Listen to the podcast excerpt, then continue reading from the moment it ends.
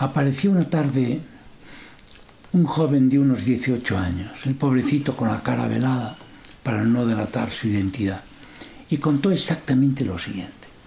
Hasta hace poco yo era totalmente feliz.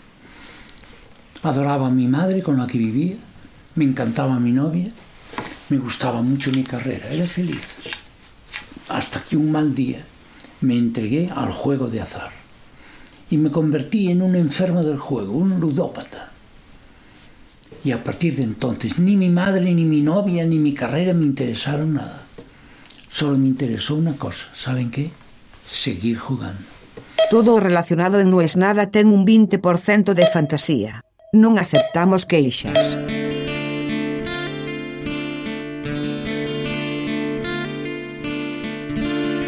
Si se van a llevar la pelota, no jugamos más.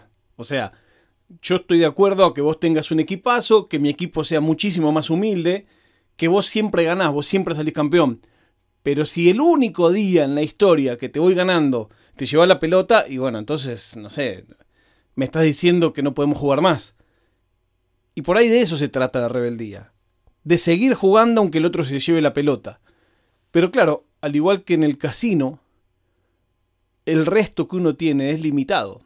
Una vez un amigo mío que le gusta mucho el juego, me explicaba que la martingala, ¿qué es la martingala? La martingala es una regla que vos jugás en el casino que dice, jugá 5, si perdés, jugá 10, si perdés, jugá 20 y así va subiendo. Y entonces se supone que en algún momento ganás por probabilidad y recuperás todo, porque como cada vez vas doblando, entonces mi amigo me decía, sí, sí, todo eso es muy lindo, pero todo eso es muy lindo en un plano infinito. O sea, eso funciona siempre y cuando vos tengas quita infinita. En la vida real, llega un momento que no puedes doblar más la apuesta. Y ahí es donde perdiste todo lo que tenías hasta llegar hasta ese número que no puedes doblar.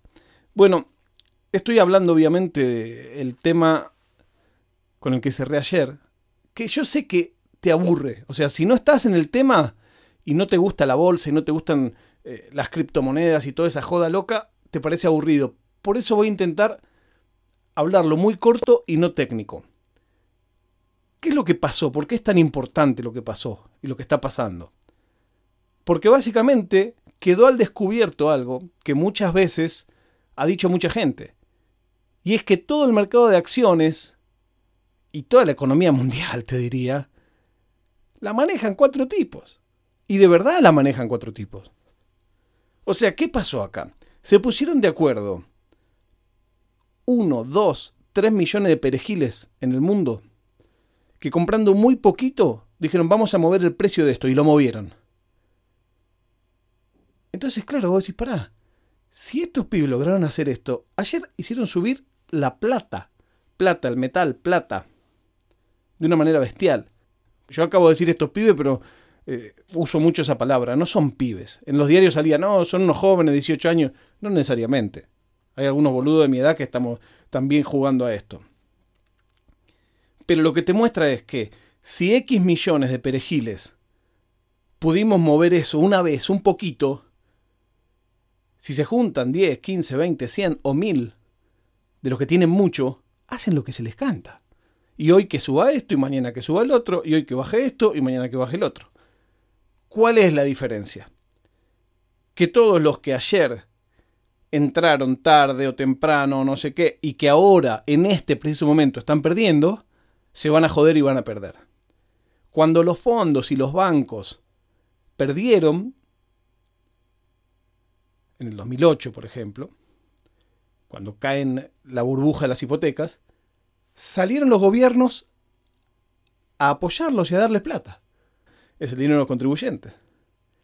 Ahí es donde es un poco injusto, o muy injusto. Porque esos mismos son los que lloran libre mercado.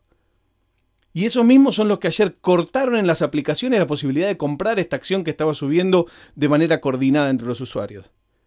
Y no solo eso, en un momento dijeron, solo se puede vender esta acción, no se puede comprar. Háblame de libre mercado, de oferta y la demanda.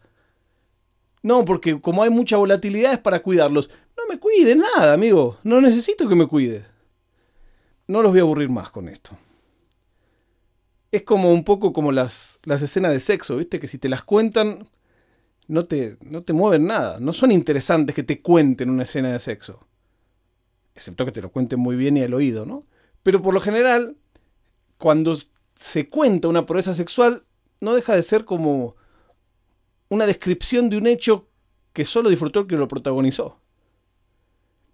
Es que no hay que contar. No. Yo tenía un amigo, cuando recién nosotros éramos adolescentes, tendríamos 16, 17, lo conocíamos jugar a la pelota en Banfield. Y él salía con la hermana de un amigo nuestro, de esa barra, y claro, para joder a este pibe que era el hermano, tú decías, dale, contá, contá, ¿qué haces? Contá, ¿qué haces? Y el pibe decía, no, yo no cuento, no, yo no, dale, contá, contá, contá, no, no, no. Y un día dijo, no, no, no, no, porque ¿sabes qué pasa? Si yo te cuento una sola cosa, vos mañana cuando la ves entrar, la ves en Portaligas. Y todos dijeron, claro, claro, claro, claro. ¿Y qué pasó? que de ahí en adelante yo cada vez que me crucé esa piba, me la imaginé en Portaligas. Es decir, hoy tiene 43 años de tener. Pero después de grande, yo me la crucé, o sea, hasta los veintipico de años en Banfield. Nunca pude dejar de pensar en esa imagen. O sea, al final no sé si hizo bien o hizo mal. Con eso de, si te cuento, la vas a ver en Portaliga. Si no nos contás también, porque ya nos habilitaste esa palabra y nos la pusiste adentro de la cabeza. También hoy pensaba otra cosa más, muchos temas tenía para hoy, pero esto de las acciones me vuelve loco. Pensaba que hay canciones que uno cuando las escucha pensás que te las hicieron para vos. Es como que tenés una reacción física. Porque decís, para, esta canción es como si lo hubieran escrito pensando en mí. Y tienen algunos detalles y pasa una cosa tan loca, yo que trabajo con artistas, y es que escuché 20, 30, 40, 50 veces la misma historia. Se acerca un fan, alguien del público, le dice, mira, yo te quiero contar. No sé si alguien te contó, pero tal canción que vos contás es mi historia y no sé qué. Y vos lo ves al artista que mira como diciendo, yo eso ya lo escuché. Y el tipo que te lo cuenta, para él es una odisea que no pasa nunca. Y esta canción habla de mí. Por ejemplo, yo los considero mis hermanos de San Bayoni. Digo, habla de mí. Y te pasa. Dije, hoy les voy a preguntar a ustedes, porque me gustaría si el fin de semana me pueden contar qué canción los describe, qué canción es escrita para vos. Pero no te estoy hablando qué canción te gusta, qué canción conocía a mi novio, a mi novia, no.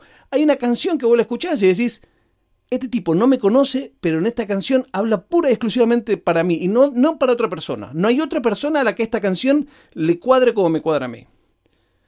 Me lo contás en el hashtag no es nada. La prueba de vida del día de hoy es que el episodio de ayer terminó diciendo que perdía. Dos horas después me fui a dormir ganando. Y estaba recontento y me creía el más banana del mundo. Hoy cuando me desperté a las 5, si no hubiera vendido hubiera ganado eso por 5. Y cometí un error, volví a entrar. Y ahora estoy perdiendo.